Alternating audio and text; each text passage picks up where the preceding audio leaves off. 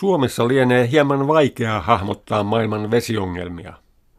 Suomi on laaja maa, jossa on paljon vettä ja vähän väkeä. Satavuotias itsenäinen Suomi voi olla sinänsä onnellinen, sillä tällainen tilanne on poikkeuksellinen maailmanlaajuisesti. Silti monilla ihmisillä saattaa olla heikko vesitietoisuus, kun teollistuneissa ja kaupungistuneissa maissa vettä saa vääntämällä vesihannasta, eikä tarvitse hakea kaivosta sadevesisäiliöstä, joesta tai järvestä. Sen sijaan EUn eteläisissä välimeren maissa on tilanne täysin erilainen. Siellä on kesäisin kuivuuden aiheuttamia metsäpaloja. Etelä-Ranskassa on syntynyt yhteiskunnallisia ristiriitoja, kun asukkaiden vedenkäyttöä on rajoitettu, mutta vesivaltainen kasteluviljelys saa kaiken haluamansa veden. Tunnettu ranskalainen sanomalehti Le Monde esitteli kirjojen kesäsarjassaan ajankohtaisia klassikkoja.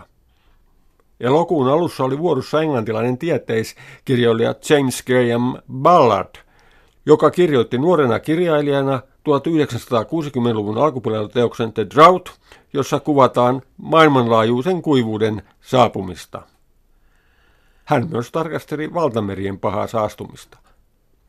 On uskomatonta lukea tämän teoksen alkua, jossa kuvataan kuivuvia alueita, kuten Etelä-Ranskaa, viisi vuotta jatkuneen maailmanlaajuisen kuivuuden jälkeen. Valtameren rannikoita peittää polymerin muovista ja muista saasteista muodostunut peitto. Le Monden jakelu suomalaisissa kirjakaupoissa ja kioskessa loppui muuten kesällä. Tämä tuskin lisää mahdollisuuksia ymmärtää maailmaa.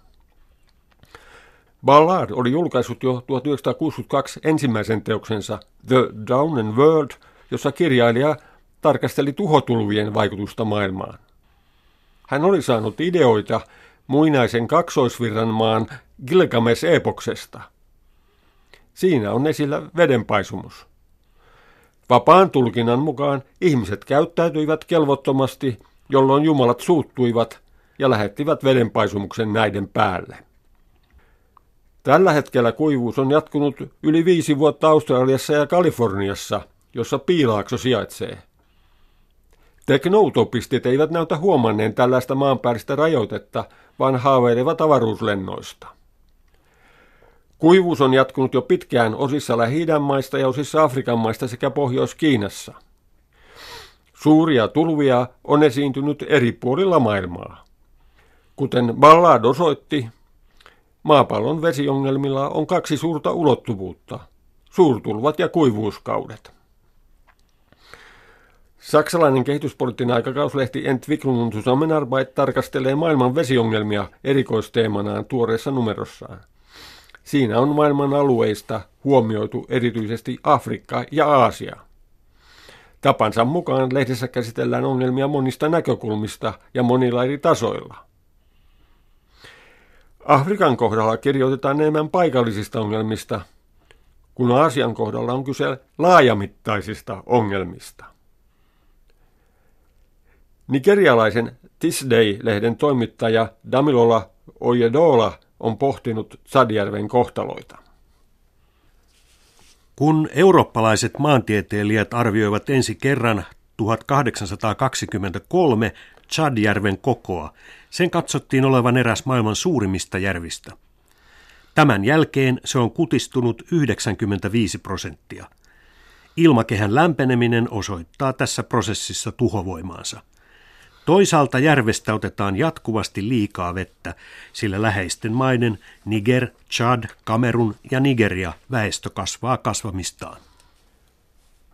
Chadjärvi on tarjonnut 38 miljoonalle ihmiselle vettä ja sen kalavarat ovat olleet tärkeä valkuaislähde lähialueen väestölle.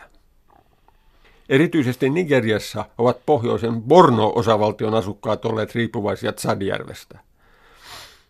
Tämän siteen heikkeneminen vaikutti Ojedolan mukaan terroristijärjestö Boko Haramin syntyyn. Köyhtynyt nuoriso kuunteli herkällä korvalla saarnaajien sanomaa. Hän kertoo myös ideoista parantaa Sadjärven ympäristön ekologisia olosuhteita istuttamalla puita ja perustamalla vihreitä vyöhykkeitä sen ympärille. Kun aluetta uhkaa ympäristökriisi ja talouskriisi, sinne on etsitty kansainvälistä rahoitusta köyhtyvän väestön toimeentulon ylläpitämiseksi. Damilola Ojedola päättää artikkelinsa seuraavasti. YK elintarvikejärjestön FAON mukaan Chadjärvi kulkee kohti ekologista katastrofia, joka merkitsee entistä vakavampia seurauksia sitä ympäröivälle väestölle. Tämä on huono uutinen nigerialaisille. Entwicklung und Zusammenarbeit-lehden toimittaja Katja Dombrovski haastattelee Etiopian Meskanin alueen terveysviraston johtajaa Ibrahim Awolia. Aluksi todetaan, että puhdas vesi on avainasemassa sairauksien vastaisessa toiminnassa. Puhtaan veden ja yleensä veden saatavuus on ongelma Etiopian maaseudulla. Meskanin alueella aloitettiin alueellinen terveysohjelma kahdeksan vuotta sitten. Se on edennyt hitaasti kohti parempia tuloksia.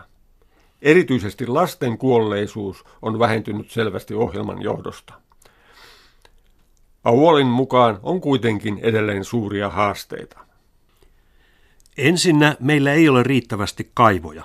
Maailman terveysjärjestön mukaan jokaisella kotitaloudella tulisi olla pääsy turvalliseen vesilähteeseen korkeintaan puolentoista kilometrin etäisyydellä. Tällä hetkellä vain 68 prosenttia alueen kotitalouksista täyttää tämän kriteerin.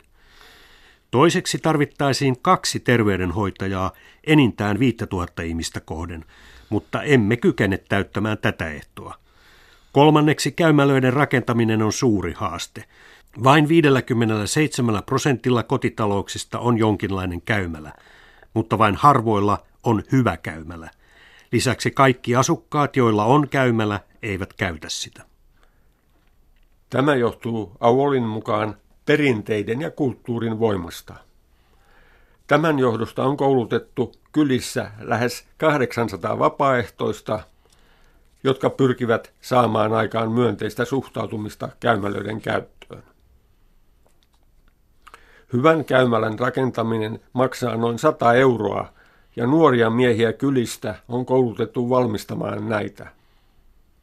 Tämä osaaminen saattaa synnyttää uusia työpaikkoja. Meskanin alue on saanut apua kaivojen rakentamiseen etiopialaiselta kansalaisjärjestöltä, joka on saanut tukea muun muassa saksalaisilta kansalaisjärjestöiltä. Maailmanpankki ja Afrikan kehityspankki ovat puolestaan tukeneet Etiopian kansallista vesihuollon kehittämisen WASH-ohjelmaa.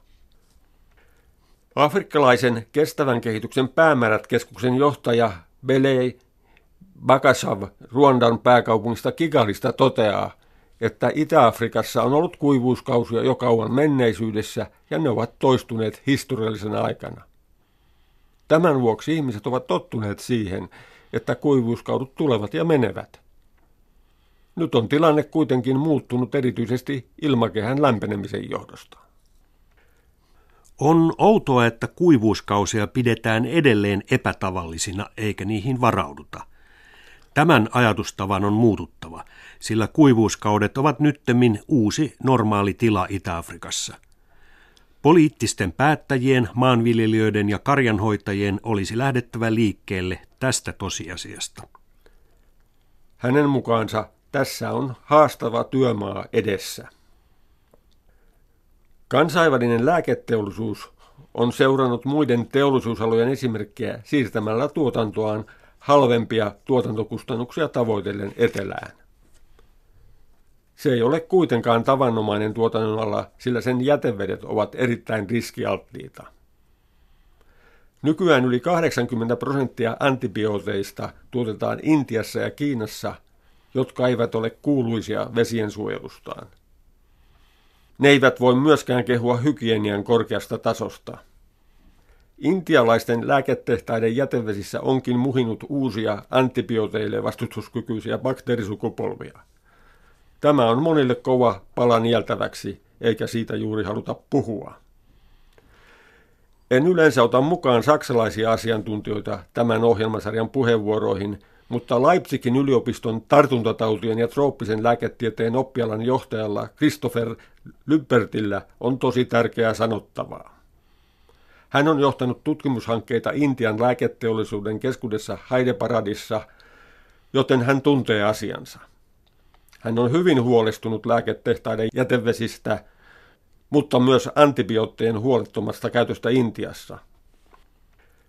Hänen mukaansa on enää jäljellä vain muutamia antibiootteja, jotka tehoavat uusiin bakteerisukupolviin. Intiassa käytetään valtavia määriä antibiootteja. Niitä saa ilman reseptiä ja ne ovat suhteellisen halpoja. Hygienian puute on suuri ongelma. Intiassa kuolee 60 000 vastasyntynyttä uusien vastustuskykyisten bakteerien aiheuttamiin tulehduksiin. Intiassa ei testata, millaisia sairautta aiheuttavia bakteereja potilaalla on ruumiissaan, eikä siis voida tietää, minkä antibiootin käyttö olisi tarkoituksenmukaista. Usein ei ole saatavilla tarpeellista mikrobiologista diagnoosia, joten lääkkeitä käytetään yritys- ja er-, erehdysperiaatteen mukaan. Lyppert kuuluttaa läpinäkyvyyttä kansainvälisen lääketeollisuuden toimintaan. Hänen mukaansa meillä on täysin riittämätöntä tietoa tämän teollisuuden alan toiminnasta. Kansainvälisen lääketeollisuuden tulisi selvittää tuotteidensa alkuperä. Lääkepakkauksesta tulisi ilmetä, missä minkin lääkkeen mikin osa on valmistettu. Tällä hetkellä tämä tunnetaan huonosti. Sitä paitsi teollisuuden tuotantopaikat muuttuvat jatkuvasti. Alkuperämerkinnät olisi tärkeä askel murtaa nykyinen läpenäkyvyyden puute. Vastaavanlaista on tapahtunut aiemmin kansainvälisessä tekstiiliteollisuudessa. Entwicklung und Zusammenarbeitin aasialaistaustainen toimittaja Sheila Mysorekar kirjoittaa Himalajan jäätiköiden kehitysnäkymistä ja niiden vaikutuksista. Pohjois- ja Etelänavan ohella ei mikään muu alue maailmassa sulje sisäänsä vastaavia jäämassoja kuin Himalaja. Hindukus-Himalaja-alue on monimutkainen vuoristojärjestelmä. Se tarjoaa vesivaroja vuoriston 210 miljoonalle asukkaalle ja alajuoksuilla 1,3 miljardille ihmiselle.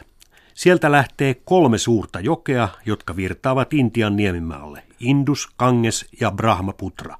Tiibetin ylätasangolta saavat alkunsa Kiinaan ja Kaakkois-Aasian virtaavat suuret joet. Keltainen joki, Yangtze, Mekong, Irravädi ja Salveen. Kun tunnetusti sekä Pohjoisnavan ja Etelänavan ympärillä oleva jääpeite on sulamassa ilmaston lämpenemisen johdosta ja Grönlanti on menettämässä jääpeitettään kiihtyvällä tahdilla, Himalajan jääpeitteelle saattaa käydä samalla tavoin. Mysorekari ei oikein uskalla vetää johtopäätöksiä tästä tilanteesta, sillä sen seuraukset ovat hyvin pelottavia Aasian tulevan kehityksen kannalta. Itse asiassa tämän puheenvuoron otsikon ilmaisemat tapahtumat näyttävät toteutuvan juuri Aasiassa. Ensin tuhotulvat ja sitten kuivuus. Olen käsitellyt näitä näkymiä muutamassa aiemmassa tämän ohjelmasarjan puheenvuorossa. Olen kirjoittanut, että näiden vakavien tulevaisuuden näkymien johdosta Aasian suurten maiden johdon tulisi olla ensimmäisten joukossa vaatimassa tiukkoja rajoituksia kasvihuonepäästöille. Mysorekar kirjoittaa ehkä hieman yksinkertaisesti artikkelinsa lopussa. Ilmastotutkijat sanovat, että lähimpinä vuosikymmeninä Aasiassa tulee esiintymään kuivuuskausia ja pulaa ravinnosta. Himalajan jäätikköjen sulaminen tulee pahentamaan näitä ongelmia.